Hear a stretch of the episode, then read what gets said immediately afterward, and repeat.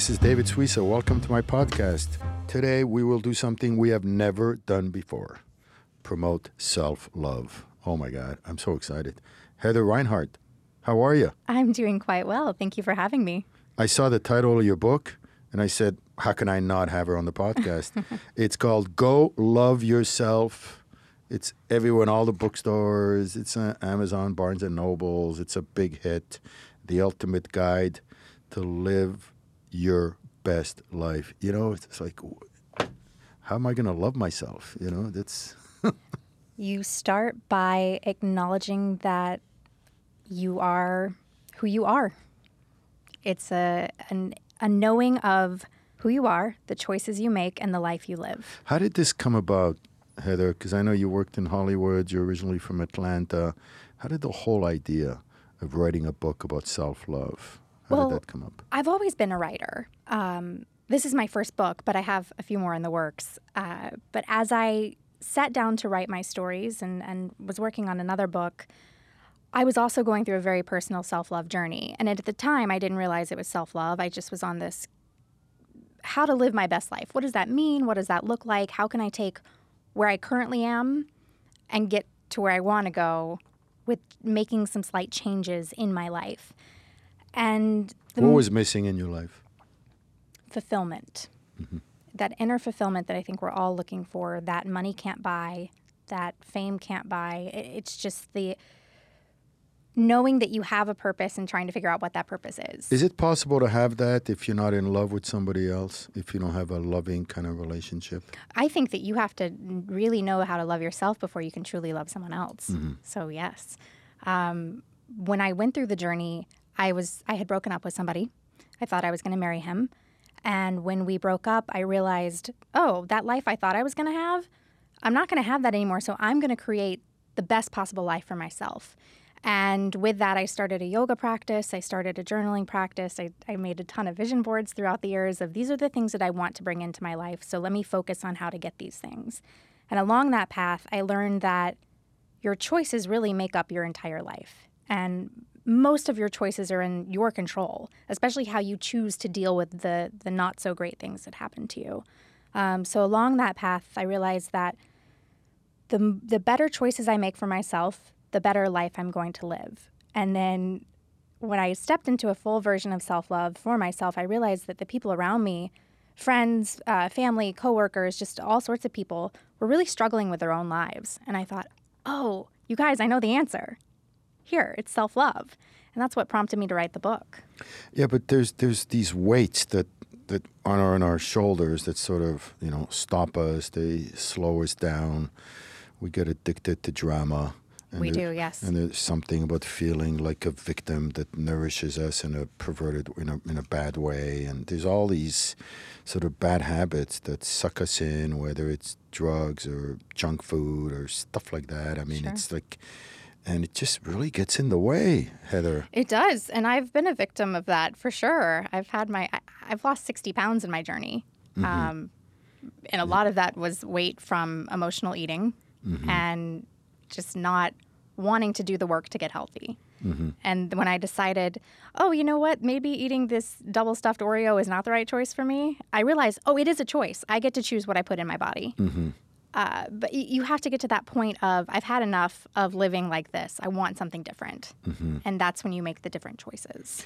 Um, I was, you and I were chatting earlier. I got this epiphany this week that so much of happiness is just being able to be in a state of action where you know when the more you sort of think about yourself, the more likely you are to judge yourself in a negative way, and the more still you are, the more fertile that becomes for insecurities. And yeah. I just find that you know successful and happy people are sort of I know it's a cliche, they're kind of always on the go.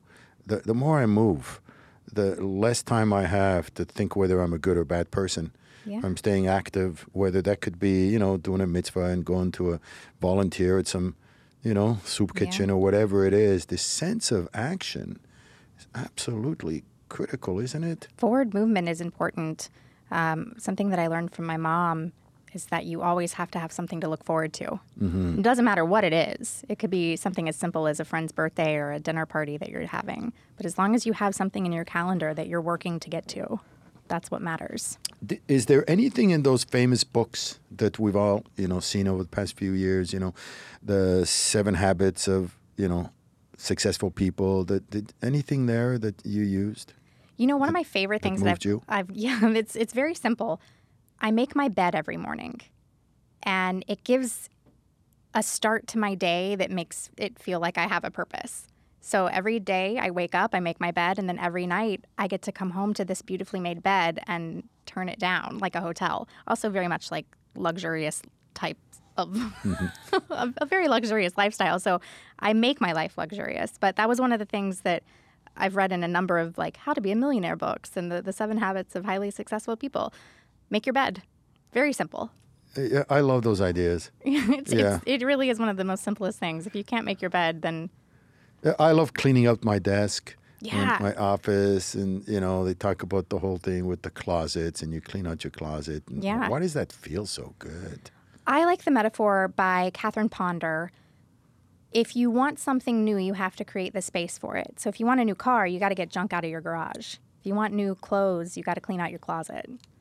So I, I like that in every aspect. And also, I mean, relationships. They have uh, with, I don't know, toxic relationships. Yeah. Uh, people that, you know, we've known for many years, and they whine. They're kind of negative, dark. I mean, that sort of influences. It It took me so many years to uh, really make peace with the fact that I I become selective with who I spend time with.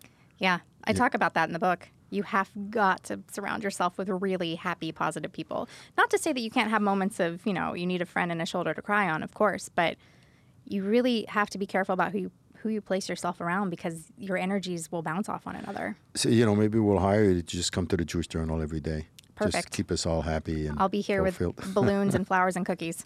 yeah, it's the idea of uh, being in a good mood. I remember once I was reading this thing on happiness, and the idea of happiness as a mitzvah, which is um, happiness is something you also do for others. Very much so. Yes, You I know, believe that. If you're invited for a Shabbat lunch somewhere and you're moody and you're in a bad mood, like don't go, Yeah. don't go. Or if you're gonna to go, yourself. keep it to yourself. Exactly. Yeah. Uh, I just love that idea. That I love bringing a moment of joy to somebody's day. That is my one of my biggest joys, and I got that from one of my mentors because she would always send me little emails or little. She would drop things in the mail, totally unexpected. I'd open this piece of mail and it'd be just some little card that's silly, but it brought a five second moment to my day that made me smile. So you you're invited to Shabbat table, right? Often. Yes, yes, and then somebody will bring up something dark. Uh, they'll complain about some Jewish day school. Somebody else will complain about Trump's latest dumb tweet. sure. And then what do you do? Um, I actually try to steer the conversation to a more positive light, however I can. I just like to say, "Hey, so what about this?" and I'll bring in another upbeat topic to just switch gears. You know, it's I, I call it looking for things to love. Looking for things to love, yeah, Yeah. that's great. I had a, a friend of mine was telling me he was having really bad luck with girls. Uh, and, uh, you know, we started talking, and I said, you know, you're just too focused on them. You're, you know, you got if you really want them to see that you're a lover, you got to be a lover of life, lover of music, lover of Yeah, nature, and so forth. And uh, that's, you know, that's um, something that we don't think about because you know you're talking about self love, but there's also just pure love, Yeah. love of life. Are you connecting the two? of course. Yeah. Yeah, you have to live a life filled with love in every aspect to really embody self-love. Yeah, it's like, um, you know, I love the Beatles. I, I actually have that terrible habit. I'm always looking for things to love. Uh, honest to God, love is one of my favorite words. I don't use it think all that's the a bad habit at all. I use it all the time. Love this, love this, love that. I'm honestly always looking for things to love, and it just it's part of my oxygen. Yeah, And I do it at the Shabbat table. I do it with my kids all the time. You know, they get a little whiny, and I'm trying to look for some something we can love and stuff. Just Yeah. because there's so much in the world that is there to hate. There's so much so- like darkness. it can be so dark. Um, but I've been having this conversation with a couple of friends lately. Does light exist without the dark? we live in a, a world where there's sunshine and there's nighttime. So, how do we have world peace if there's light and dark? And I don't know the answer. This is just one of those conversations that's come up a lot recently. Well, yeah. And m- my suggestion of how to battle it is to love yourself so that way you're always in a more positive place as best as you can be. Well, we have darkness inside of us, you know, we all do. And the self love is really the light that's brought to that darkness. I mean, in mysticism, so the, the Yeah. whole reason for the darkness is gives us a chance to really show the light because that's how you really see the light. It shines on it. It shines on it. So maybe it's a good metaphor for us as, as human beings. We have darkness, you know? Yeah. And even the Jewish people, we have the deepest darkness in human history. We lost six million, you know, souls in, in the Holocaust. And that's a darkness that we're still to this day traumatized by Right. right? And how do you bring life? I speak to Holocaust survivors all the time and children of survivors, and self love is not something that comes into their consciousness. I don't think that self love has really been taught. It's one of those things that you have to come into on your own versus it being taught to you. Yeah, well, you know, you're probably a little young, but there was a movement called the self esteem movement. Uh, I think it was the 70s or the 80s. And, anyways, it was a big in the world of parenting. Mm-hmm. And they said, we really need to teach kids to love themselves more and so forth. And then there were a lot of scholars that look back and say that was overdone. Was too much. Um, it didn't teach the kids reality, and everybody gets a trophy, and there's no. You're just teaching empty self-love. There's no. You haven't accomplished anything, and you get automatically sort of love yourself. How do you how do you handle that argument? I do think that there is a whole lot of people in my generation and younger that have dealt with the everybody gets a ribbon syndrome. Right. Um, I was a part of a, a dance company growing up where everybody got a ribbon, even though we, we did win a lot. But even when we didn't win, we got some kind of trophy. Um, and I I recognize that now as an adult looking back, thinking like we shouldn't have gotten some of that stuff. That shaped me though to know when we worked hard, we got the good ribbon versus when we kind of slacked off, we got the bad ribbon. But that's my journey. Um, how does one handle that? I think self-esteem is a great thing, and I'm I was born in in 1985, so maybe my parents had that lesson and incorporated that into me. But I also grew up with a, a mentality taught to me that you got to work for what you want. Um, I think that, and I mean I'm not a parent yet, so I don't know this, but I think that a lot of parents just want to give and give and give and not let their child be hurt and that can create some situations when they become adults when they are used to having somebody clean up their mess for them. Well, I heard an interesting talk lately from Donniel Hartman, and he spoke about the unconditional love you get from God, Sure. and just like you get unconditional love from your parents, and that enables you to sort of accomplish. So he was connecting being versus becoming, and being is the innate love that you feel that's going to be there all the time Yes. whether it's from God, whether it's from your parents, or whether it's even from you. It's just Right. an innate. It's in you. It's your soul. It's it's in you, and he says we forget about that innate love, and he mm. says that's the that's the sequence. Connects it to Abraham, comes before Moses. So the, the Abraham is being, and Moses is becoming. So he says it. The sequence is you know I feel that innate love, but the but the whole beauty is that that helps you to step two, and step two is becoming, which is this kind of restlessness to feel never satisfied, to always want to do more and be a little bit better. That doesn't work if you don't have the base of of love. I agree with Yeah, that. Yeah, unconditional love. So so this idea of self-love is a springboard, if you will, Yeah. to help you accomplish more because at the end of the day, if it's just self-love, it's not enough.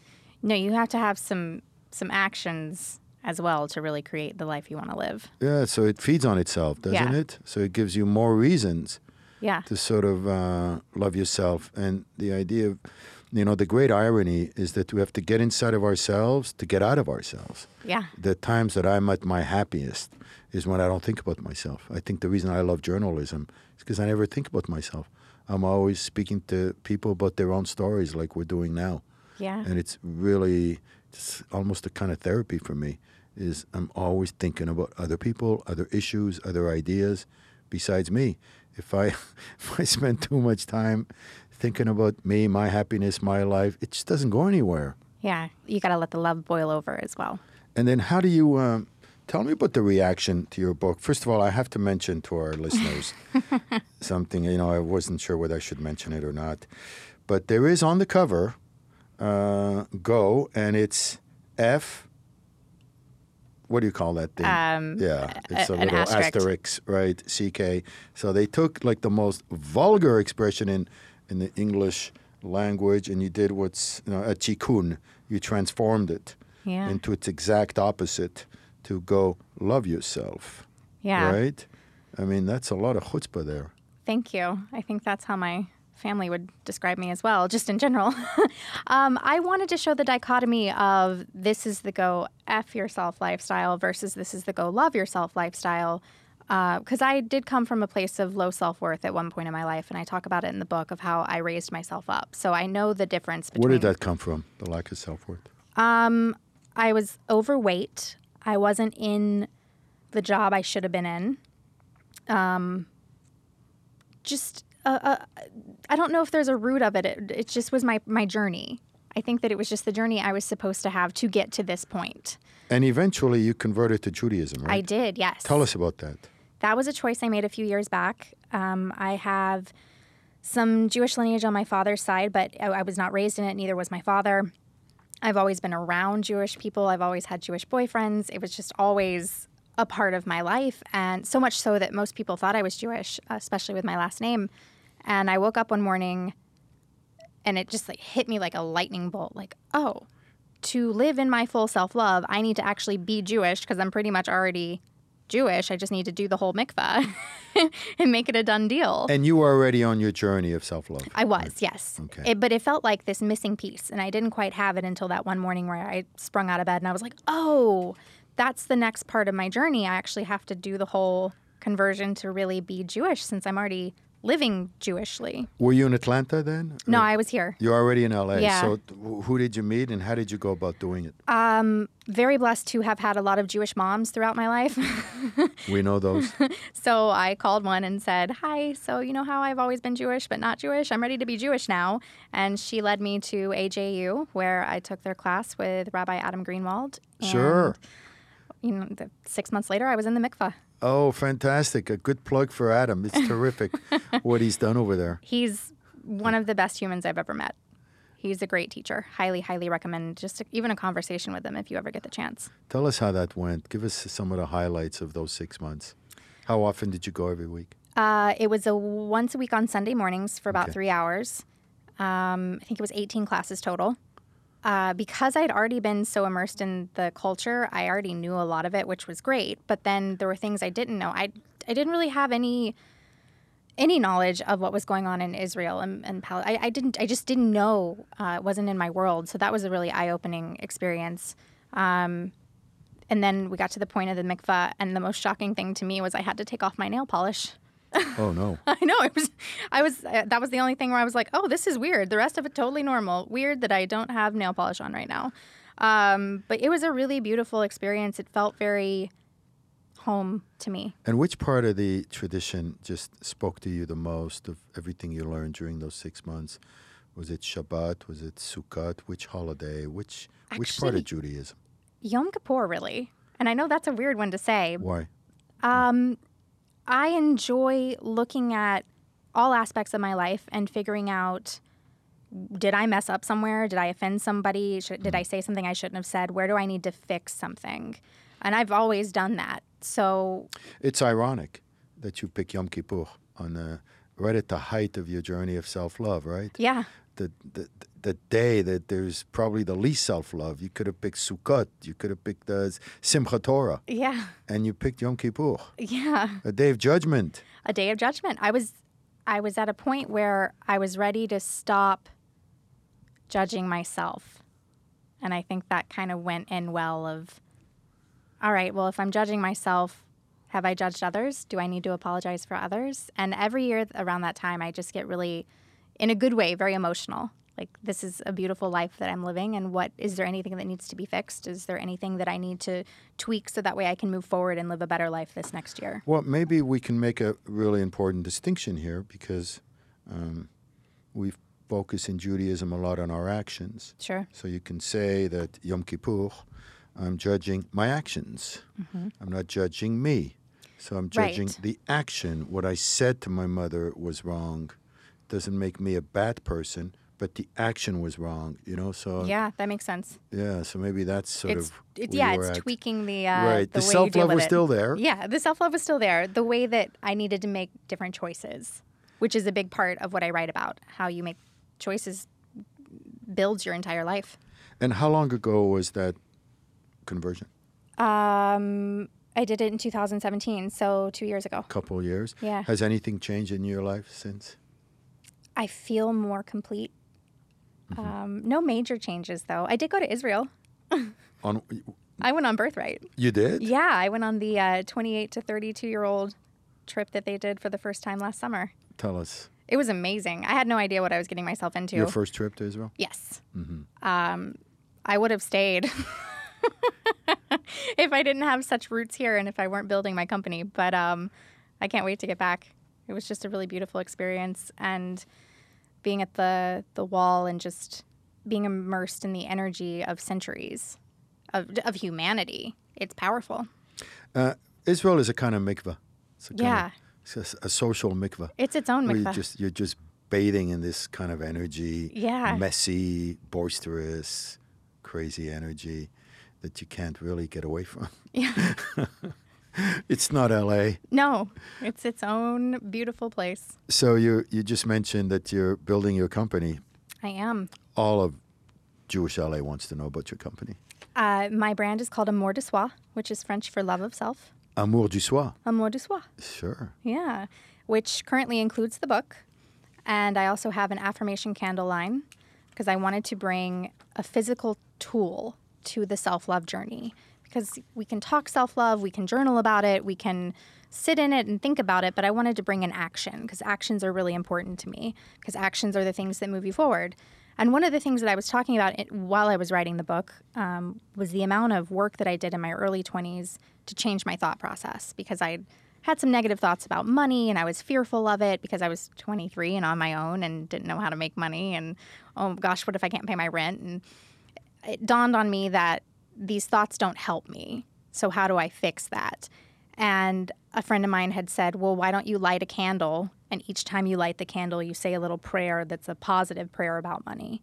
So, I've been doing that for years now. And as I was writing the book, I realized that I mentioned it three or four times, and it dawned on me, oh, I should make this a physical product and have it be a part of the brand. So I made three different candles. The first one is I am, and it comes with a little card where you can write your I am whatever you want the affirmation to be, and you light the candle and say the affirmation aloud. The second one is I can, and the third one is I will. I have a daughter who's going to love you. Oh, good. Yeah, that's Mia. That's exactly. She loves that kind of stuff. It's just positive, happy things in a very mindful manner. So Mia, if you're hearing this all the way from Israel, uh, what's the website? Affirmationcandles.com. Affirmationcandles.com. Is Mm-hmm. there a an overall website that you have? Uh, HeatherReinhardt.com. and, and then you have all the stuff that you do on that Yes. on that site? Yeah. HeatherReinhardt.com. Wow. Um, and tell us about the reaction to the book. Have you gotten, It's you know, it's been pretty great. People are emails and messages and stuff? Yeah, a lot of people are they love the cover. Like everybody's like, I really love the cover. If you're listening to the, you got to see this cover. Uh, let's see. How can they see the cover? Get on Uh, it's on my Instagram, my website. What's your Instagram? at Heather Reinhardt? All right. So Heather Reinhardt, you know how to spell Heather, and Reinhardt is R E I N H A R D T. And then I promise you, you will never forget this cover. And I wanted it to be that way. I wanted to grab some eyes. Well, you certainly grabbed mine. um, now tell me about the reaction. Give me an example of a reaction that you got from the book, and, and what specifically did people say? I had a woman who I've never met before. Uh, she had somehow found out about the book and she highlighted it and posted it on her Instagram. Like every few days for a couple weeks as she was reading the book, she'd highlight something and say, This is amazing. And it's one of those things where you, think you're putting out good work in the world, but you don't really know until it comes back at you. And I just had this moment of like, wow, my work is impacting people, and that's that was my intention. So it's just kind of nice to see your intention come to fruition. Do, do you have moments where you have doubts and where you're the, the things you preach you're not following, and does that shake you up? Uh, Do those happen? On occasion, sure. There are moments of, uh, I, I, try to teach about trusting the process and trusting the universe and, and allowing your journey to unfold. But then I definitely have some control issues, especially with building a company. I want everything to be exactly the way I want it to be. Um, and when something kind of goes a little off and awry, I get really frustrated. And then it's like, wait, hold on, just trust the process. So there are definitely moments throughout, I would say, my days, because it pops up on occasion. Just- And what's the uh, help us understand the company besides the candles? What's the uh, what's the name of the company and what's the mission? And Amour stuff? de soi. Amour du soi. Yeah, you said that earlier. By the way, there's another expression in French says the same thing. Amour propre. Amour propre. propre. Amour propre. Yeah, which means clean. Amour propre. Yeah. Amour du soi. And is that a website too, or is just a brand name? it's the brand gonna- name. The website will come in time. Okay, cool. So you'll put uh, the name on clothing and candles and yeah. stuff like that. That's the plan. That's the idea. I wanted to bring self love into the physical world. So the candles were the first line. I also have a, a jewelry line with a few necklaces right now that when you it's they're all, they're all an infinity symbol. So the idea of the infinity loop goes around and around and around, right? Well, our thoughts and patterns are always on this this loop. We, Yes. we kind of think the thing, same things. We go through the same daily process. So my idea was, well, if we're always going to be repeating ourselves, make sure that our thoughts are really clean and positive. So I use the infinity symbol as that metaphor. So when you put on a piece of jewelry from my line, it's a reminder of, oh yeah, I need to think really positively. Right now, what about the issue of habits? I hear that also. Somebody once told me if you do anything 28 times in a row, it becomes habit. That's what they say. Uh, from my experience, that is true. the more I go to yoga, the more I go to yoga. When I get off of my kick of going to yoga, I get off of my kick. So I- right. I do and the believe, more you eat cookies at night, the more you eat cookies at night. yeah. And it just, I think that there's, there's a breaking point where it's like, oh, okay, I've had enough cookies. I need to now switch back over to the other side of the habit. Yeah, I mean, you know, you gotta. There's so many books that have been written about this. Yeah. Did, did you ever think, you know, what am I really adding? Or has this been said before? And are- are you saying sort of the same thing in a different way? it's this it, of course there are, are many similar stories and, and ideas in my book i wanted to share my story to give it a personal experience of hey this is where i've been and i know a lot of you guys have been there too. So i wanted to make things vulnerable enough to say this is my story and i hope that the way that i've said it and the lessons that i've learned i hope they impact other people so that way they don't necessarily have to go through some of the hard stuff i did. It's kind of like tips and tools for bypassing a lot of not the work you still have to do the work but bypassing some of the trial and error Right. I mean, you, you have a um, chapter called Breakdown to Breakthrough. Yes. It's like everybody gets a breakdown, right, at some point. yeah we all have breakdowns um, and i'm not referring to like crazy uh, someone dragging you off to a, a mental institute but we all have these moments of like i can't do whatever this is anymore i need to change this um, i have i have a story in the book about I was looking for different publishers and people weren't responding to my emails and I finally got one back and then it was a rejection and I went through this whole phase of well what can I fix about the book so they like it um, and it was right in the middle of Teshuva a couple years ago and I was going through my process of who do I need to forgive turns out I needed to forgive myself because I was really hard on myself. And that caused a little breakdown to break through. My breakdown was I was crying and sobbing and realized, oh, this is on me. Like I can, I just have to flip a switch in my mentality. You know, one of the biggest things in the Jewish world, in America especially, is the idea of tikkun olam, Yes. repairing the world, changing the world. And you have a, a thing in your book that really struck me, uh, and I'll just summarize it here in one line. When one changes themselves, they change the world. Yeah. Are you kind of challenging the Jewish obsession with just changing the world? Are you saying that there's a sequence involved here? I think that when one becomes self aware, that raises the vibration of the planet, meaning one more brighter person, not intellectually brighter, but brighter in spirit. So the more people we have aligned with their purpose and their their soul, the brighter we become. Yeah, because you can look at you use the word manifestation a lot in Yes. the book, and there are, you know, demonstrations, manifestations. There are protests on the street uh, to change the world, to make the world a better place. But there's so much anger There's a lot of anger. in those protests. I agree. A lot of anger. So you're wondering, uh, have they skipped a step? The step of sort of changing themselves and loving themselves. Not, I don't know if it's loving themselves, but there's a sense of repairing the self. Yeah, I and well, and everybody's on their own journey. So, and, and I, I'm, I've had many moments in the past where I've jumped to anger first instead of self-realization.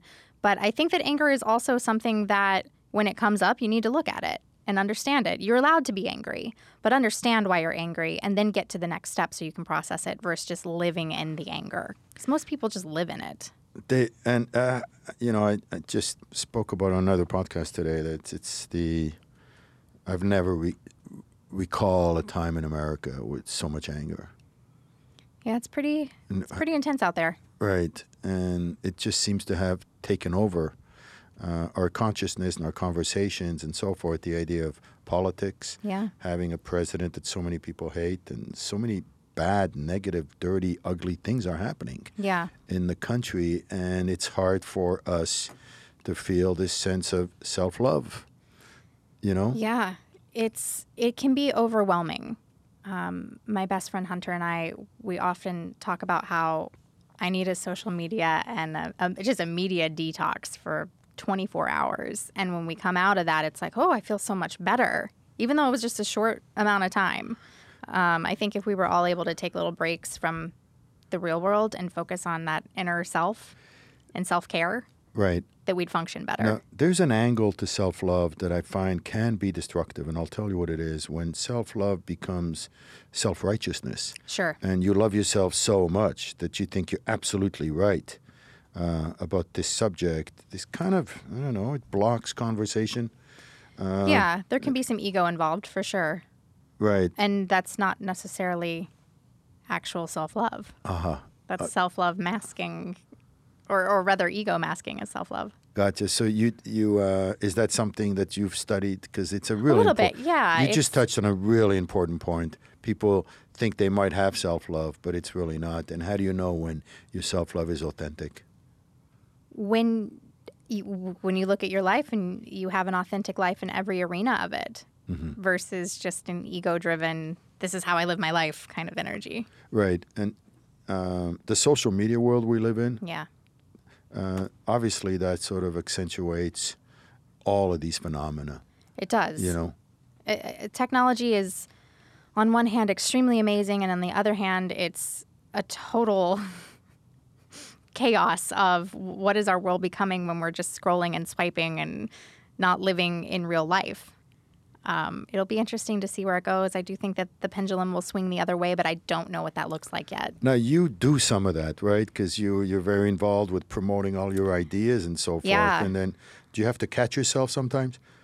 Yeah, uh, I I do try to post authentically. Um, I do a lot of post about the book, but then I also can post things that are going on in my my real life of my per, my personal life, and um, sometimes I post things like, "Hey, it's it's it's okay to be, it's it's okay to not know where you are right now," because I have a lot of friends going through trying to figure out who they are, and they come to me and ask for advice because I'm the self love girl, and it it's okay to be vulnerable about your journey.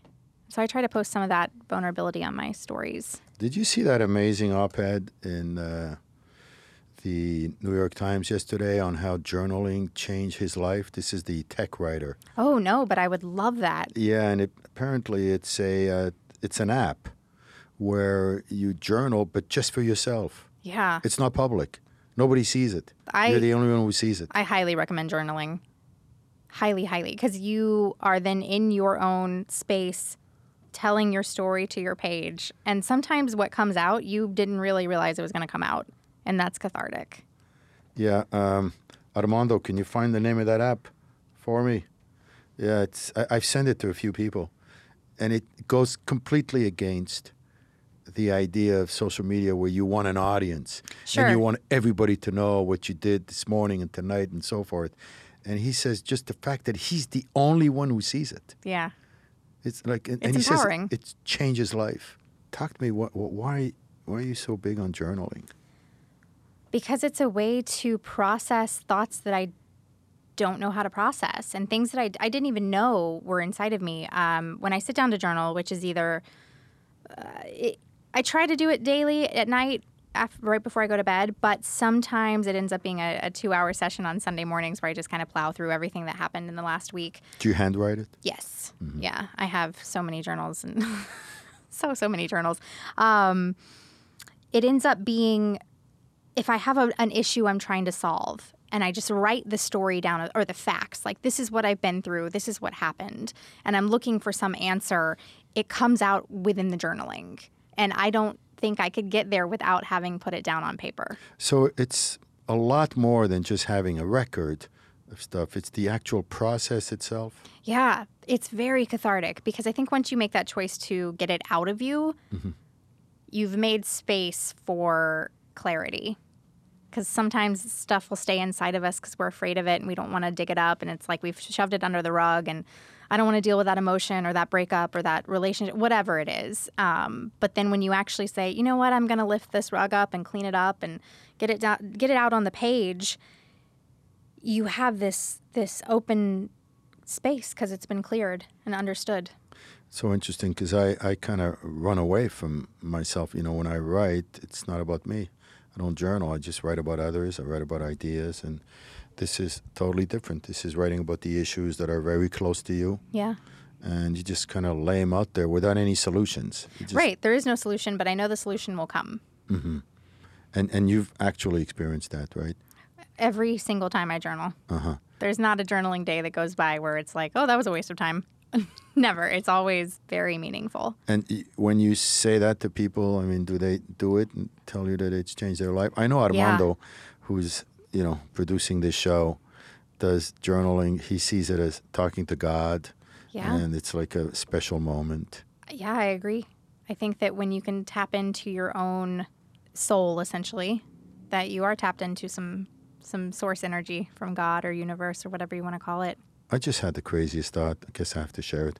You know, with imagining evil people sort of journaling, right? You know, somebody like Hitler or some Sure. terror. I, you, you, gotta wonder, you know, some of these guys that uh, shoot up a high school or so forth. Right.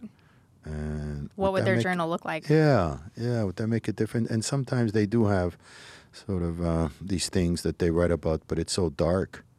And that's not what you're talking about. You're talking about just honest appraisal. Yeah, the honesty that comes with, you know, um, some some darker qualities about myself. Not not super dark, but things that I wish I hadn't done. Things I'd uh, things I've said that I wish I hadn't said to you know my mom or a close friend or something. i in my own insecurities, um, just moments of regret, I suppose.